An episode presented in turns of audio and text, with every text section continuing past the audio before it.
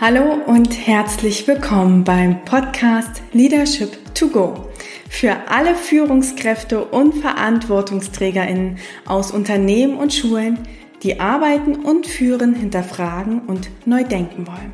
Ich bin Romy Möller, Coach und Pädagoge. Und hier im Podcast teile ich mit dir Impulse und Tools zu den Themen New Work und Mindful Leadership, um mehr Tiefe, Verbundenheit und Freiheit in die Arbeitswelt zu bringen, sowohl in Schulen als auch in Unternehmen. Für ein starkes Ich, ein starkes Team und eine starke Gesellschaft. Und jetzt geht es auch schon los mit der heutigen Folge. In den letzten beiden Folgen drehte sich alles um das Thema stärkenorientierte Führung und wie diese Führung den Menschen stärkt. Heute möchte ich mit euch einen weiteren wichtigen Aspekt von Führung in den Blick nehmen, nämlich das Thema Emotionen. Vermutlich kennt jeder von euch irgendwie diesen Satz im beruflichen Kontext, wir müssen hier die Emotionen rauslassen. Dabei liegt in Emotionen so viel Kraft, wenn wir mit ihnen richtig umgehen. Und genau deshalb freue ich mich, dass ich heute Magdalena Rogel zu Gast in meinem Podcast habe. Magdalena ist Diversity and Inclusion Lead bei Microsoft Germany und vor allem Autorin des Buches Mitgefühl, warum Emotionen im Job unverzichtbar sind. Und ich tausche mich im Gespräch mit ihr über das Thema Empathie, Emotion und auch Leadership aus und wünsche euch jetzt eine ganz spannende Folge. Viel Spaß beim Zuhören. Ja, herzlich willkommen in der neuen Folge vom Leadership to Go Podcast. Und wie ich im Intro schon anmoderiert habe, freue ich mich total, dass du heute, Magdalena, hier im Podcast bist. Dankeschön, Romy. Ich freue mich auch. Danke für die Einladung. Und ich habe dich eben ja schon vorgewarnt, dass es immer einen kleinen Check-in gibt. Und ich habe mir wieder eine Frage aus meinen Karten rausgesucht, die meiner Meinung nach gut zu Emotionen und auch Ganzheit passt. Und zwar ähm, so eine Connecting-Übung. Mhm. Ähm, wie geht es dir gerade und was beschäftigt dich?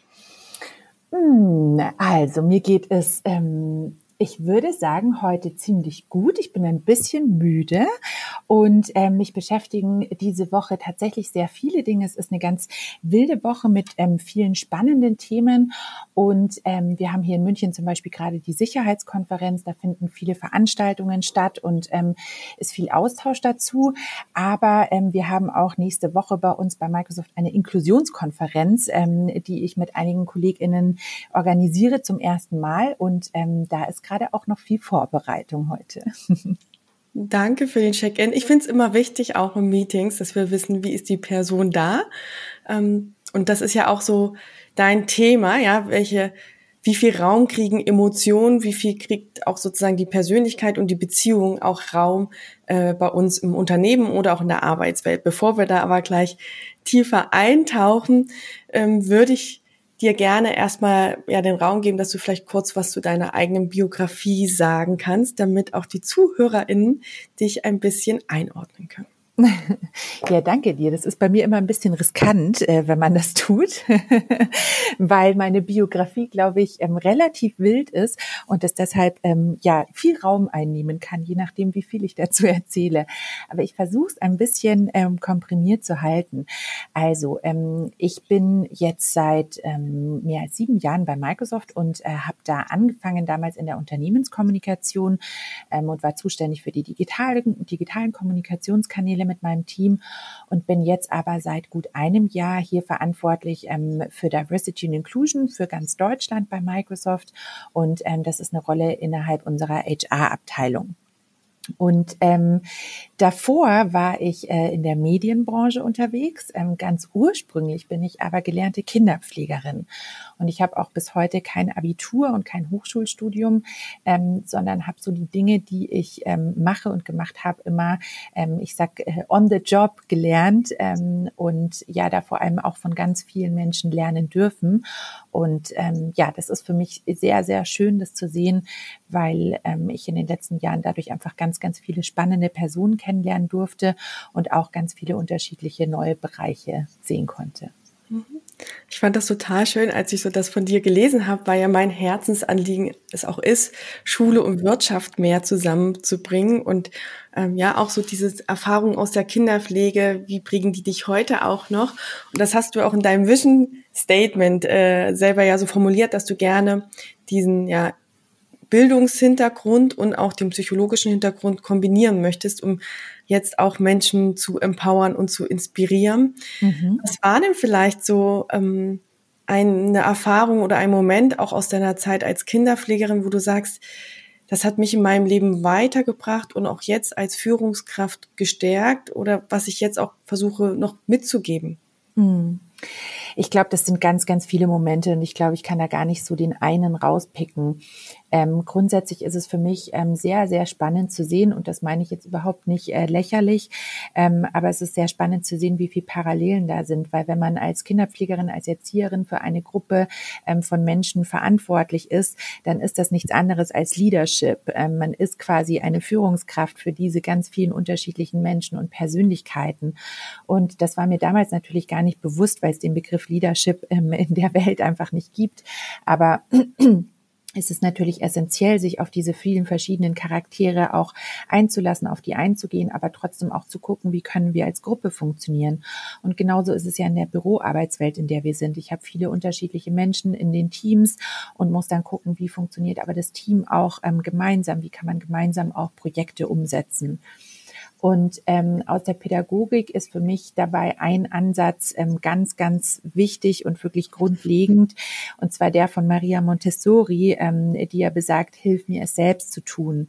Und äh, genau darum geht's für mich auch in der Arbeitswelt, weil Führungskräfte natürlich ähm, nicht da, dafür da sein sollten, ähm, wie wir es vielleicht auch noch in der veralteten Arbeitswelt hatten, den Menschen einfach vorzugeben, was sie tun müssen, sondern eben viel eher die Menschen zu befähigen, die Dinge auch selbst zu zu tun und gut umzusetzen auf ihre eigene Art und Weise.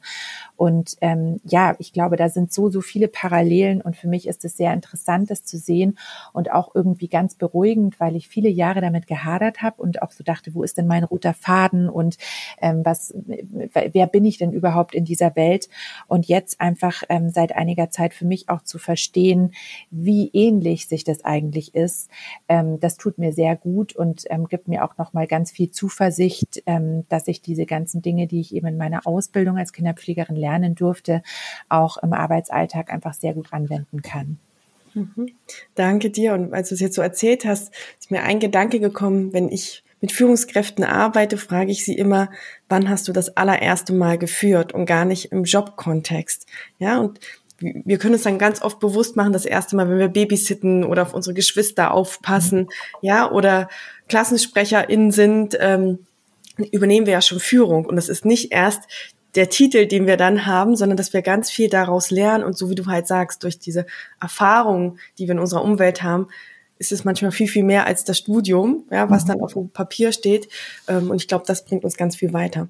Definitiv, ja, das glaube ich auch. Und finde das ein ganz wichtiger Punkt und, und auch eine wichtige Perspektive für sich selbst. Ich sage das auch immer, ähm, dass Leadership nichts mit einer Personalverantwortung zu tun hat, sondern wirklich eine Einstellungssache ist. Und ähm, das ist mir auch immer ein großes Anliegen, vor allem auch die jungen KollegInnen, VolontärInnen, ähm, WerkstudentInnen wirklich auch dazu befähigen, ähm, ja, einfach diese, diese Leadership zu übernehmen und äh, diese Verantwortung auch zu sehen. Und das finde ich ganz und wirklich essentiell, weil das dann auch einfach die perfekte Vorbereitung ist für eine Personalverantwortung, die vielleicht später mal auch noch dazukommt. Mhm. Dann können wir vielleicht da mal gleich reingehen. Was bedeutet denn für dich Leadership? Also du hast jetzt schon irgendwie die Begriffe Verantwortung mitverwendet. Mhm. Was macht für dich Leadership aus? Also Leadership ist für mich in allererster Linie eine Haltung. Mhm. Und ähm, wie du sagst, das Thema Verantwortung ähm, steht für mich dabei an erster Stelle. Also dass ich wirklich diese Haltung annehme, dass ich sage, okay, ich möchte Verantwortung übernehmen. Und das kann natürlich ähm, für ein Thema sein, das kann für ein Projekt sein oder das kann Verantwortung auch für Menschen, für ein Team sein, ganz unterschiedlich. Und ähm, ich finde bei Leadership immer ganz wichtig, sich auch wirklich zu überlegen, ähm, wie, wie stehe ich da, sich, sich selbst auch wirklich zu reflektieren und zu sehen, was ist denn meine Art von Verantwortung zu übernehmen ähm, ich glaube, das ist ganz unterschiedlich eben, je nachdem, um, um was es geht, ähm, eben ob es ein Thema ist, ein Projekt oder Menschen. Aber für mich hat es auch sehr viel dann mit Empathie zu tun, wirklich auch zu überlegen, was braucht vielleicht dieses Thema, was braucht das Projekt oder eben was brauchen diese Menschen, damit wir das auch ähm, erfolgreich nach vorne führen können. Und ähm, ich glaube, gutes Leadership ist eben genau das, was wir vorher auch schon angesprochen haben. Hilf mir es selbst zu tun, also nicht einfach zu sagen, ich mache jetzt alles, weil ich habe hier die Leadership.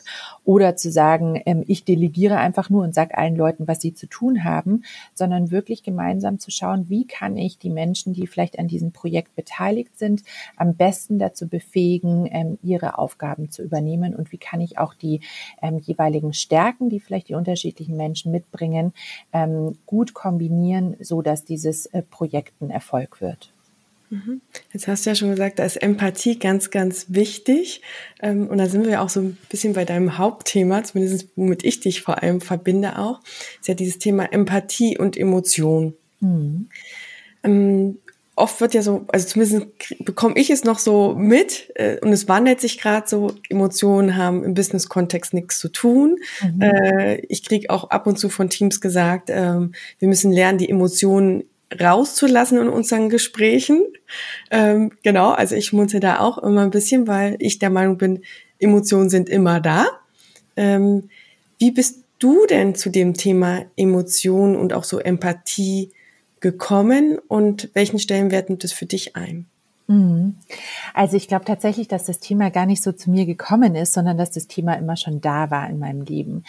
Rückblickend kann ich reflektieren, dass ich immer schon sehr emotionsstarker Mensch war, vor allem auch als Kind.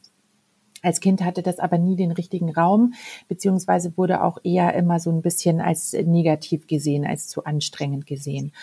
Und als ich dann später als Kinderpflegerin gearbeitet habe und auch schon in der Ausbildung, habe ich gemerkt, ähm, dass es genau das ist, äh, was meine Stärke ist, dass es genau das ist, was mich besonders macht und ähm, dass genau das natürlich auch essentiell ist in der Arbeit ähm, im sozialen Bereich. Ich glaube, in allen sozialen Berufen ist es ganz, ganz wichtig, empathisch auf die Menschen eingehen zu können, aber eben auch die eigenen Emotionen reflektieren zu können und dadurch auch dann sinnvoll einzusetzen. Und das hat sich für mich so ein bisschen wie Ankommen angefühlt und ganz ähm, warm und gut, dass ich das Gefühl hatte, ich kann genauso sein, wie ich bin und das ist auch wichtig, so wie ich bin. Als ich dann mit Mitte 20 den Quereinstieg gemacht habe von der sozialen Arbeitswelt in die Büroarbeitswelt, sage ich immer in Anführungsstrichen, ähm, war es aber wieder so, dass ich das Gefühl hatte, die Emotionalität hat da gar keinen Raum und ähm, alle gehen irgendwie sehr kühl miteinander um und ähm, es ist eben wenig ähm, ja Wärme und und ähm, Empathie auch da. Und weil ich ja eben äh, Quereinsteigerin war, dachte ich einfach, ich bin falsch in dieser Welt und dachte eben, okay, ich muss mich anpassen und habe eben wieder versucht, meine eigene Emotionalität zu unterdrücken und zu verstecken bis ich dann eben vor ähm, ja mehr als sieben Jahren in ein Unternehmen gewechselt bin, wo ich das Gefühl hatte, dass die Kultur eine ganz, ganz andere ist und eine sehr viel offenere und dass ich genauso sehr wertgeschätzt bin, ähm, wie, wie ich ähm, wirklich bin und dass es auch gefördert und gefordert wird. Ähm, und dann hatte ich ja eben auch ähm, einen Workshop, du hast schon dieses Vision Statement angesprochen, was ich da für mich auch entwickelt habe da ging es um die Persönlichkeitsentwicklung und eben für sich auch zu sagen, wofür stehe ich, ähm, wer, wer bin ich. Und das hat mir ganz viel ähm, Selbstvertrauen nochmal zurückgegeben und mich auch wieder zurück zu meiner eigenen Emotionalität gebracht. Aber am Ende dieses Workshops kam eine ähm, Kollegin zu mir, die dann meinte, Lena, ich finde, du bist viel zu emotional und das untergräbt deine Autorität. Und das hat mich natürlich genau in diesem Moment sehr getroffen, weil ich eigentlich gerade das Gefühl hatte, ich, ich kann so sein und ich darf so sein. Und ähm, als ich aber diesen ersten Moment überwunden hatte, in, in dem ich einfach sehr getroffen und enttäuscht war, ähm, stand für mich die Frage im Raum, warum ist diese Büroarbeitswelt so? Und warum denken junge Menschen, für sie war das nämlich der erste Job direkt nach der Uni, warum denken junge Menschen, dass Emotionen in dieser Arbeitswelt keinen Raum haben? Und ähm, damals habe ich dann ähm, angefangen, mich wirklich bewusst und sehr, sehr intensiv auch ähm, auf fachlicher Ebene mit dem Thema auseinanderzusetzen. Habe sehr, sehr viele Bücher dazu gelesen, ganz viele ähm, Menschen dazu gesprochen, ExpertInnen, ähm, ganz tief auch ähm, ja mich in die Forschung gestürzt ähm, zu diesen Bereichen und ähm, gelernt, dass eben Emotionalität und Empathie ganz, ganz essentiell ist für unsere Arbeitswelt und vor allem auch für die Arbeitswelt der Zukunft. Und ähm, ja, das hat dann dazu geführt, dass ich ähm, in den letzten Jahren sehr viel äh, selbst auch Vorträge und Workshops zu dem Thema gehalten habe und äh, letzten Endes ähm, ja im vergangenen Jahr dann auch ein Buch über Emotionen in der Arbeitswelt schreiben durfte. Und ähm, das ist für mich ganz, ganz schön zu sehen, wie dieses Buch angenommen wird, aber vor allem, wie dieses Thema endlich ähm, in unserer Arbeitswelt wirklich ankommt, wertgeschätzt wird und ähm, Unternehmen, Teams und vor allem auch Menschen sehen, welcher Wert darin steckt. Mhm. Also das Buch verlinken wir auf jeden Fall in den Show Notes. Ich kann es nur von Herzen empfehlen. Ähm, und jetzt sagst du ja so, dass das Thema ankommt in der Arbeitswelt und zumindest mhm. wertgeschätzt wird.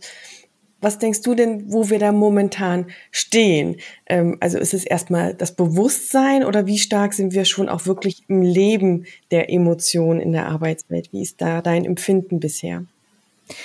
Mhm ich glaube, das ist äh, schwer, das so allgemein zu sagen. Ähm, das kommt so ein bisschen drauf an, welchen Branchen wir uns anschauen und natürlich auch, wie die Unternehmen sind, aber auch welche Menschen eben dann äh, vielleicht auch in Leadership-Positionen in diesen Unternehmen sind. Ähm, ich merke definitiv einen sehr großen Wandel. Ähm, wenn wir in die, in die USA schauen, ist da ähm, schon sehr viel mehr passiert. Das ist ja oft bei diesen Arbeitstrends. Ähm, vor einigen Jahren war das der New Work-Trend, den wir gesehen haben, der auch stark aus den USA kam.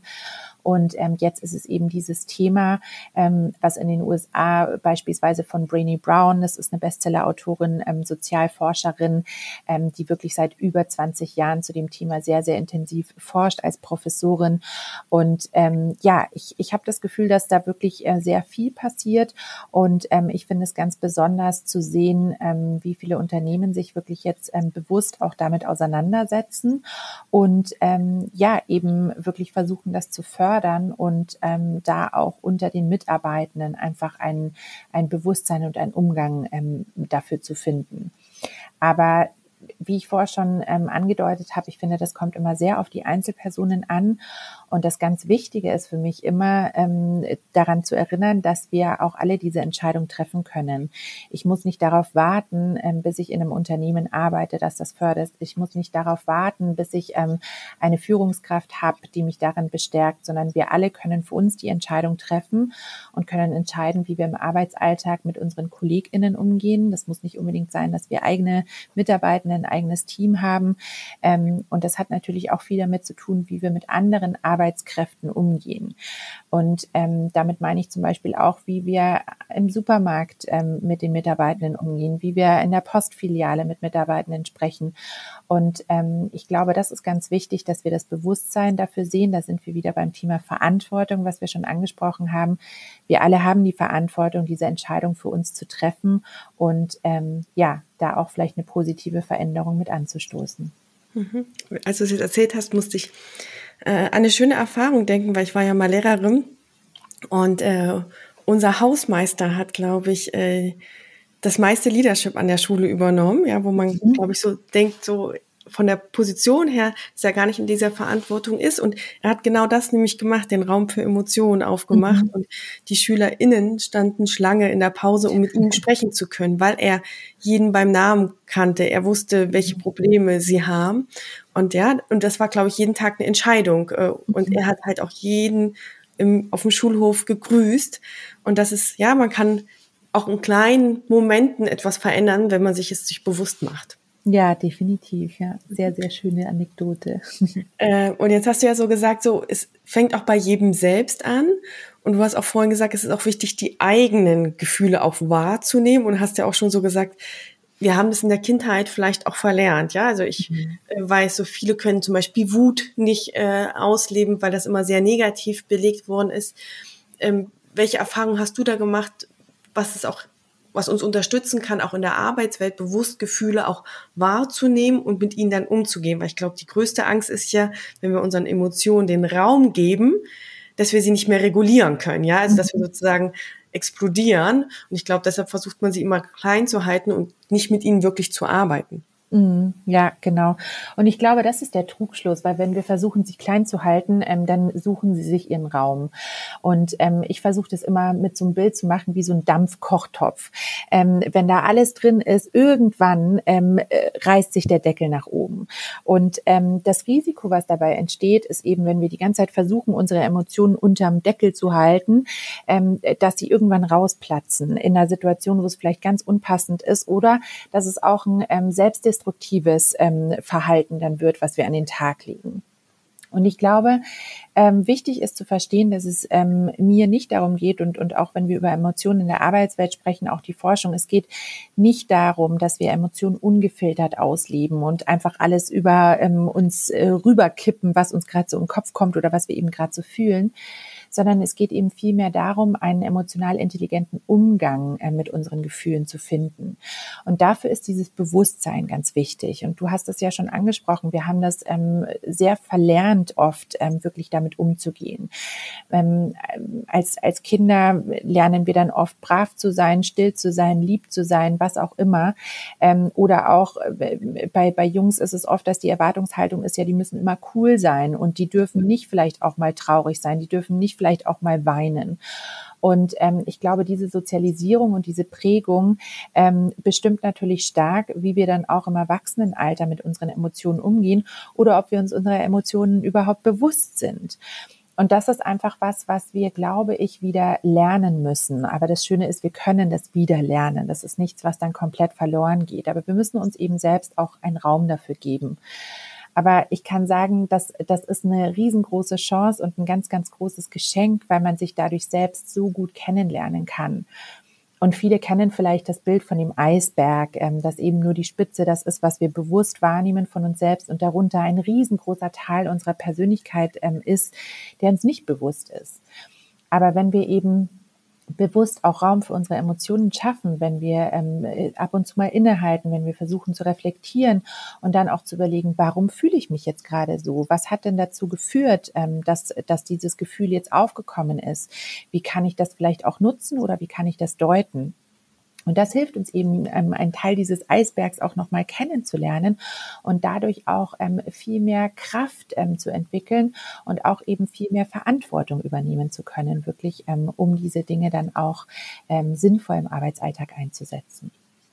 Genau, du hast ja jetzt sozusagen erzählt, dass es ganz wichtig ist, bei sich selbst auch anzukommen, das selbst wahrzunehmen und dass das ja ganz viel mit Persönlichkeitsentwicklung auch zu tun hat. Äh, und das fand ich auch total spannend, weil ich habe mich paar, vor paar Wochen mit ähm, Sebastian Köppel von Beckers Bester unterhalten, der gesagt hat, sie sind gerade in so einer Transformation und dass es ganz viel Persönlichkeitsentwicklung hat, ja, und dass das mhm. auch eine Aufgabe des Unternehmens ist, weil wenn sie Selbstführung im Unternehmen unterstützen wollen, geht es darum, dass auch die Menschen mit ihren Themen konfrontiert werden, ja, also da mhm. auch vielleicht Gefühle hochkommen und sie ähm, ja auch damit arbeiten müssen. Wie können wir denn als Führungskraft auch, also wenn wir wirklich auch in dieser Rolle sind und vielleicht auch das fördern wollen, weil wir denken, es ist wichtig und das haben ja auch ganz viele Studien gezeigt, ja, wie mhm. wichtig Emotionen sind und ähm, wie uns das auch gesünder leben lässt und auch mhm. produktiver werden lässt. Ja, also das genau. ist ja äh, beides, wobei ich da immer so ein bisschen vorsichtig bin. Ich möchte nicht etwas machen, nur weil wir damit effizienter sind. Ja, also da ja. Ähm, äh, habe ich immer so ein bisschen Angst vor.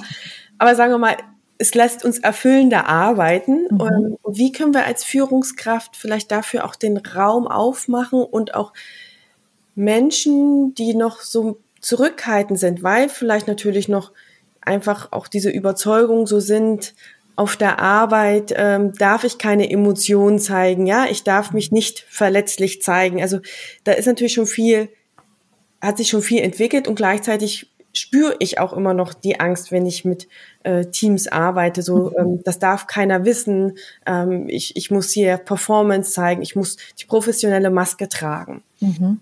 Was, wie können wir da als Führungskraft auch diesen Prozess mit unterstützen? Ja, also ich glaube, als Führungskraft ähm, sind zwei Dinge, die dabei ganz ähm, essentiell sind. Also einerseits ist es tatsächlich für mich die Vorbildfunktion. Also wie gehe ich selbst auch ähm, in die Arbeit, wie gehe ich auch mit dem Team um, wie gehe ich in Meetings rein, wie verhalte ich mich eben, wie zeige ich mich selbst vielleicht auch emotional.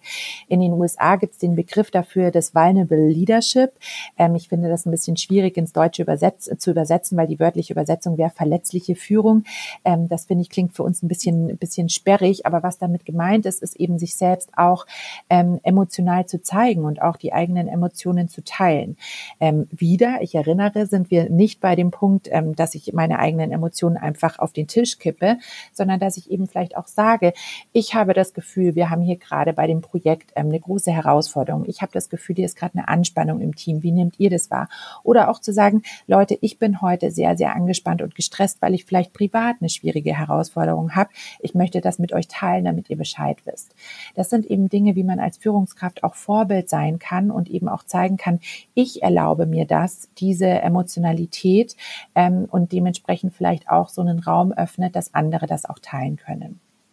Was dabei aber auch ganz wichtig ist, und damit sind wir bei dem zweiten Punkt, ähm, den ich hier als sehr essentiell sehe, ist die Empathiefähigkeit. Sprich, ähm, auch zu spüren, womit können die Menschen umgehen und was ist vielleicht auch überfordernd. Ich kann mit meiner eigenen Emotionalität nämlich auch Menschen überfordern. Wenn ähm, ein Mensch vielleicht eben, wie du es jetzt gerade schon beschrieben hast, noch nicht für sich so den Zugang dazu gefunden hat oder vielleicht noch so einen Irritationsmoment hat und ich aber schon super emotional ähm, in dieses Gespräch reingehe, dann kann das ähm, so eine Person noch mehr zurückstoßen und wirklich auch so eine Tür zumachen. Und ich glaube, es ist wichtig, so ganz vorsichtig auch Brücken zu bauen und eben als Führungskraft ein Gespür dafür zu entwickeln, ähm, was braucht man gegenüber und vielleicht auch wie persönlich, wie emotional kann ich sein und was tut gut, aber wo ist vielleicht einfach auch noch eine Grenze, ähm, die, die ich wahren muss. Und ähm, das sind für mich eben diese beiden Dinge, die ähm, ich glaube als, als Führungskraft in der Arbeitswelt ganz essentiell sind, wenn ich das fördern will. Also einerseits die Vorbildfunktion und andererseits wirklich eine ganz, ganz starke Empathiefähigkeit, um mit sehr viel Feingefühl daran zu gehen und zu gucken, was brauchen die Mitarbeitenden, was brauchen die Menschen, mit denen ich arbeite, ähm, damit sie sich vielleicht auch in diese Richtung entwickeln können. Danke dir. Und ähm, als du jetzt so gesagt hast, so Empathie ist ganz, ganz wichtig, ähm, habe ich immer so einen Satz auch von Führungskräften. Also du siehst, ich challenge gerade so ein bisschen ja. äh, immer im Kopf dieses, ich bin zu empathisch, ja, mhm. ähm, sozusagen. Und ähm, ich leide dann darunter, kann man wirklich zu empathisch sein? Ähm, was ist da so deine Meinung? Ähm, also, ich glaube, es ist ganz wichtig, bei Empathie auch zu unterscheiden. Und das ist ganz interessant, auch wenn wir hier in die Wissenschaft schauen, ähm, in die Psychologie, ähm, wird stark unterschieden zwischen verschiedenen Arten von Empathie. Und ähm, ich glaube, das, was du ansprichst, ähm, ist dann eher eben diese emotionale Empathie. Was heißt, dass ich wirklich ähm, alle Gefühle und, und alle, ich sag mal jetzt ein bisschen überzogen, alle Befindlichkeiten von allen Menschen aufnehme und für mich selbst auch annehme. Das ist nicht gut als Führungskraft, weil wenn ich natürlich alle Gefühle von allen aufnehme, dann hilft das niemandem weiter.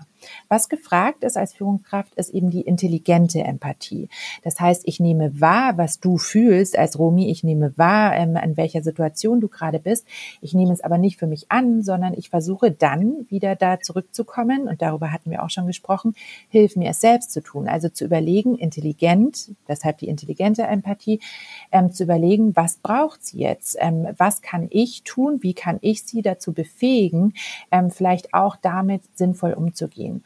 Und das ist das Wichtige als Führungskraft, weil natürlich, wie du es beschreibst, wenn ich vielleicht für ein größeres Team verantwortlich bin und wie ein Schwamm ähm, alle Emotionen ganz empathisch von allen einfach aufnehme, dann hilft das nicht weiter.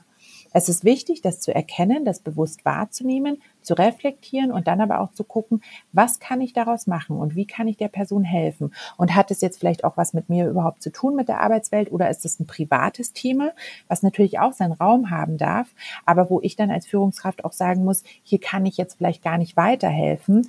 Ähm, und das ist eben für mich der intelligente Umgang wirklich mit Empathie. Und das ist was, was wir trainieren können. Das ist das Schöne daran. Es gibt ja auch oft so diesen Trugschluss, dass Menschen sagen, ja, ich bin halt nicht so empathisch oder die ist halt wahnsinnig empathisch. Ähm, das ist nicht so. Empathie ist ein Muskel, den wir alle haben. Und äh, manche von uns hatten vielleicht das Glück, dass sie den schon äh, mehr trainieren konnten. Ähm, und vielleicht auch bewusster trainiert haben. Um, aber auch die Menschen, die den vielleicht ähm, noch nicht so gut ausgebildet haben, diesen Muskel, haben die Chance, das eben auch noch zu tun und ähm, ja, sich das anzueignen. Und das finde ich ganz, ganz wichtig, ähm, dafür auch ein Bewusstsein zu haben, dass Empathie nichts ist, was man hat oder was man nicht hat, sondern dass es was ist, was man wirklich lernen kann. Mhm.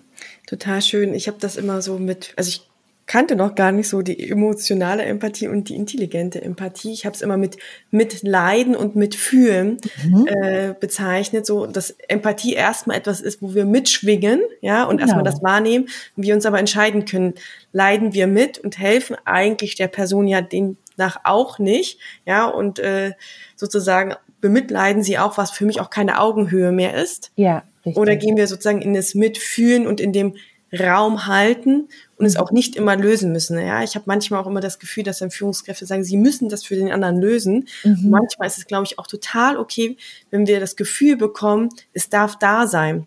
Definitiv. Ich darf es aussprechen, es darf da sein äh, und ich arbeite trotzdem normal weiter. So und es mhm. ist aber, ich muss einfach die Emotion nicht unterdrücken.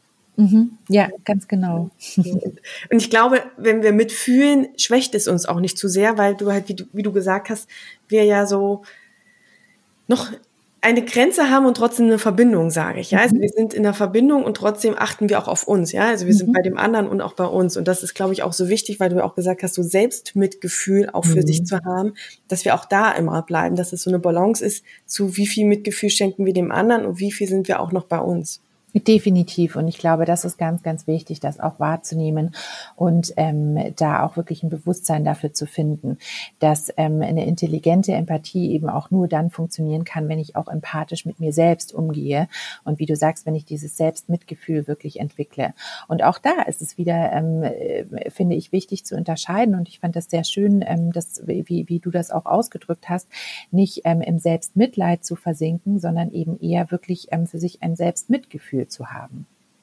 Die eine Frage, die ich jetzt da noch so hatte, also wir haben jetzt ja viel schon darüber gesprochen, äh, welche Rolle sollten Emotionen einnehmen, wo sind wir da, weshalb ist es auch wichtig, wie kann auch eine Führungskraft das gestalten. Wenn du dir was wünschen könntest, wo wir vielleicht in fünf Jahren mit der Arbeitswelt stehen und diesem Thema, was hätte sich bis dahin für dich schon vielleicht noch verändert oder was würdest du vor allem der Arbeitswelt da auch wünschen? Hm. Also ich glaube, für mich ist es ganz wichtig, nicht nur für mich, sondern tatsächlich auch für die Arbeitswelt und ähm, für, für die Zukunftsfähigkeit unserer Arbeitswelt, ähm, dass wir uns eben wirklich als Menschen wahrnehmen und als Menschen sehen. Und dass es nicht mehr so ist, dass wir Arbeitskräfte als Ressource sehen. Ähm, im, im Moment ist es, finde ich, noch ähm, häufig so, dass man sagt eben, ähm, ich gebe dir meine Arbeitskraft und du gibst mir dafür Geld. Ähm, dass es eben einfach so, so ein Deal ist. Und ich glaube, es ist ganz wichtig, dass wir uns wirklich individuell als Menschen sehen und nicht nur ähm, als die Arbeitskraft, ähm, die wir mit reinbringen. Ähm, die Chance darin, nämlich wenn wir uns als Menschen sehen, ist auch, ähm, dass wir uns wirklich auch weiterentwickeln können und ähm, dass wir auch Teams sehr gut weiterentwickeln können. Und das ist so essentiell, ähm, weil wenn wir sehen, wie sich die Arbeitswelt entwickelt, wie sich Berufe entwickelt, wie entwickeln, wie ständig neue Berufsbilder auch entstehen, dann ist es natürlich ganz wichtig, auch darauf zu schauen, dass ich Menschen den Raum gebe, sich weiterzuentwickeln und dass ich eben nicht die ganze Zeit dann noch neuen äh, Mitarbeitenden suchen muss, sondern dass ich eben auch mein Team so weiterentwickeln kann, dass sie dann vielleicht auch für neue Berufsbilder ähm, bereit sind und und ähm, auch für sich vielleicht das Selbstvertrauen und die Selbstsicherheit haben haben, ähm, weiter und sich weiterzuentwickeln. Und da entstehen natürlich ganz, ganz große Chancen für Unternehmen, wirklich ähm, immer innovationsfähig zu bleiben und nicht eben ähm, erst nach neuen Arbeitskräften suchen zu müssen, sondern die bestehenden Mitarbeitenden ähm, wirklich so zu befähigen, dass sie wachsen können, dass sie sich weiterentwickeln können, dass sie ähm, Selbstbewusstsein haben, dass sie Selbstvertrauen haben und ähm, so dann eben auch wirklich äh, genau das ähm, in ihren Arbeitsalltag mit rein einbringen können.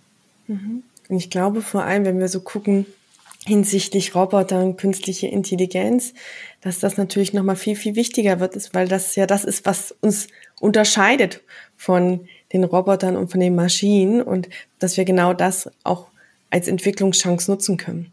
Ganz genau, ja. Ich glaube, das ist ein wichtiger Aspekt, das auch im Blick zu haben, weil wir alle werden ähm, früher oder später mit ähm, und neben künstlichen Intelligenzen und ähm, ja, wie du sagst, Robotern arbeiten. Und ähm, dann ist es natürlich ganz, ganz wichtig, uns ähm, darauf noch viel stärker zu besinnen, was können wir mitbringen, ähm, was diese Maschinen uns eben noch nicht abnehmen können. Mhm. Und du hast ja schon zum Anfang des Gesprächs gesagt, dass vor allem in den sozialen Berufen ja diese ähm, Emotionen sehr, sehr wichtig sind und auch die Empathiefähigkeit und ich glaube auch in jeglichen anderen Berufen, äh, weil wir ja immer mit Menschen zu tun haben, ja, wenn wir im Team arbeiten und dass sozusagen dadurch vielleicht auch ja Empathie und emotionale Intelligenz äh, immer mehr an Bedeutung gewinnen wird, äh, wenn wir da uns weiterhin stärken wollen. Mhm. Bevor wir jetzt gleich zum Ende kommen, ist dir noch irgendwas wichtig, was du gern noch mitgeben wollen würdest? Also wir haben darüber schon gesprochen, aber vielleicht ähm, ist es nochmal schön, das äh, ganz deutlich zu sagen. Ich fand es nämlich ganz interessant in der Recherche zu meinem Buch. Ähm, bin, bin ich ganz oft darüber gestolpert, wie falsch wir den Begriff Selbstbewusstsein ähm, benutzen in, in unserem Sprachalltag und natürlich auch im Arbeitsalltag. Wenn wir Selbstbewusstsein ähm, als Wort benutzen oder wenn wir jemanden als selbstbewusst bezeichnen, dann gilt es oft als Synonym für mutig, für stark. Ähm, aber wenn wir uns das Wort anschauen und die wirkliche Bedeutung, dann geht es darum, ein Bewusstsein für sich selbst zu entwickeln. Und ich würde mir sehr, sehr wünschen, dass wir diesem Wort diese Bedeutung wieder zurückgeben und dass wir wirklich lernen, ähm, welche Kraft darin steckt, wenn wir ein Bewusstsein über uns selbst haben. Und ähm, das ist das wirklich ehrliche Selbstbewusstsein, wenn wir uns Raum geben, uns selbst zu reflektieren, wenn wir uns Raum geben, ein Bewusstsein dafür zu schaffen, wer bin ich, was fühle ich, warum bin ich so, wie ich bin und wie kann ich das gut einsetzen. Ähm, dann, glaube ich, kann da, daraus auch das entstehen, was wir im Moment für das Wort Selbstbewusstsein benutzen, nämlich eine wirkliche Stärke und auch eine Selbstsicherheit. Mhm, total schön. Danke, dass du es nochmal ergänzt hast. Und ich finde, das passt auch ähm, total schön zusammen mit diesem, ja, was deine Kollegin damals gesagt hat. Du bist zu emotional und sozusagen du untergräbst damit deine Autorität. Und ich glaube, dass wir gar nicht die Autorität durch etwas Äußeres erlangen, sondern wir die Autorität durch dieses Selbstbewusstsein bekommen, ja, und dass es eine viel, viel größere Kraft ist, wenn sie vom Innen herauskommt, wenn wir wissen, was sind eigentlich unsere Stärken und äh, ja, was macht uns auch aus und äh, das wirkt auch anziehend auf Menschen, ja, also dass wir nicht die Autorität dadurch erlangen, indem wir irgendwie ein Rhetorikseminar machen äh, oder jetzt sagen, wir haben jetzt diesen Titel, ähm, mhm. sondern dass wir es aus dem Innen heraus äh, wirklich entwickeln können. Ganz genau, ja. Also danke auch nochmal an diesen guten Reminder. und äh, ich habe ja gesagt, es gibt auch äh, immer noch ein Checkout mhm. und ähm, ich habe drei Sätze vorbereitet, die ich dich gerne ja beenden lassen wollen würde. Ja. Und äh, auch da dreht sich natürlich viel um das Thema Emotion. Und das erste ist, ist das starke Ich. Das stärkt mich, meine Emotionen bewusst wahrzunehmen. Also, das stärkt mich, meine Emotionen bewusst wahrzunehmen. Ähm, ich glaube tatsächlich, äh, Raum für mich selbst zu schaffen und mir auch im Alltag immer mal wieder ähm, einfach wirklich bewusst diesen Raum zu nehmen. Das ist was, was wir sehr ähm, vergessen haben, einfach mal kurz innezuhalten. Und das können 30 Minuten, äh, 30 Sekunden sein, einfach mal kurz zu überlegen, wie fühle ich mich gerade, warum fühle ich mich so und das dann wirklich, wie du sagst, bewusst wahrzunehmen, aber dann auch im zweiten Schritt wirklich wirklich sinnvoll zu nutzen. Und deshalb ähm, habe ich mir eine Zeit lang tatsächlich angewöhnt gehabt. Mittlerweile ist es aber eine Routine geworden, aber eine Zeit lang habe ich mir dreimal am Tag einfach so einen kleinen Wecker gestellt und habe dann, egal wann der Wecker geklingelt hat, einfach mal überlegt, okay, wie fühle ich mich gerade? Warum fühle ich mich so? Um da wirklich wieder so ein Bewusstsein dafür zu schaffen. Danke dir. Starkes Team. Die Bewusstheit für Emotionen stärkt ein Team, weil die Bewusstheit für Emotionen stärkt ein Team, weil ähm, es dem Team wirklich auch die Stärke gibt, die unterschiedlichen Persönlichkeiten ähm, wahrzunehmen und auch einzusetzen und es natürlich auch ein viel schöneres Miteinander gibt.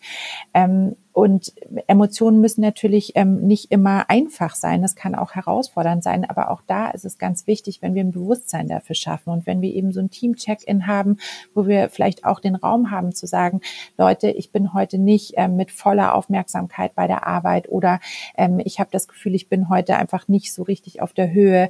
Ähm, ich habe Stress zu Hause oder ähm, auch zu sagen, ich bin überfordert mit einem Projekt. Ähm, ich weiß nicht, wie ich damit umgehen soll. Und ich glaube, all diese Dinge sind ganz wichtig, damit wir eben besser miteinander arbeiten können, damit wir aber auch die Chance haben, diese Empathie auch für andere Menschen zu entwickeln, weil das können wir am besten dann, wenn wir auch wissen, wie es dem anderen Menschen geht. Danke dir. Und damit kommen wir zur starken Gesellschaft.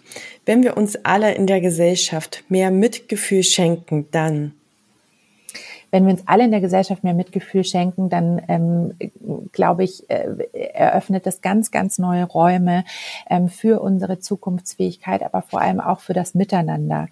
Ich glaube, dass ähm, viele Dinge wirklich überwunden werden können, wenn wir uns ähm, als Menschen sehen, wenn wir uns als Personen sehen, wenn wir Brücken bauen, statt Mauern zu bauen, dann können wir so viele Herausforderungen, ähm, vor denen wir aktuell als Gesellschaft stehen, aber die vielleicht auch in Zukunft noch kommen werden, überwinden, weil eben viel stärkerer Gemeinschaftssinn da ist, wenn wir uns als Menschen sehen und wenn wir empathisch miteinander umgehen. Vielen lieben Dank. Ich finde, das waren jetzt schöne Schlussworte und ich danke dir ganz, ganz herzlich für deine Zeit und vor allem auch für die Geduld bei dieser Aufnahme. ähm, und genau, freue mich auf alles, was noch weiter von dir kommt zu diesem Thema. Vielen Dank für die schönen Fragen und das tolle Gespräch, Romy.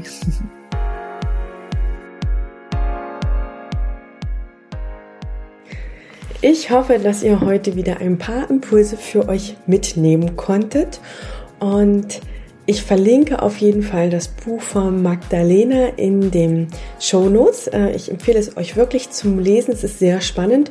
Und wer noch mal mehr in das Thema Empathie reinhören möchte, dem empfehle ich die Folge 21.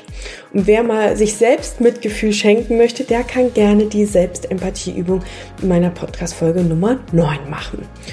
Und wenn ihr euch gern intensiver mit den Themen Emotion und auch Führung und Leadership auseinandersetzen wollt und als Führungskraft oder auch Verantwortungsträgerin wachsen möchtet, dann könnt ihr euch jetzt noch einen Platz in unserem Leadership-Programm Zusammenwachsen sichern. Wir begleiten euch dabei acht Monate intensiv in Präsenzmodulen, Online-Treffen und in einem Einzelcoaching. Und uns ist dabei wichtig, dass wir vor allem Denken und Fühlen zusammenbringen und auch als gleichwertige Rollen ansehen.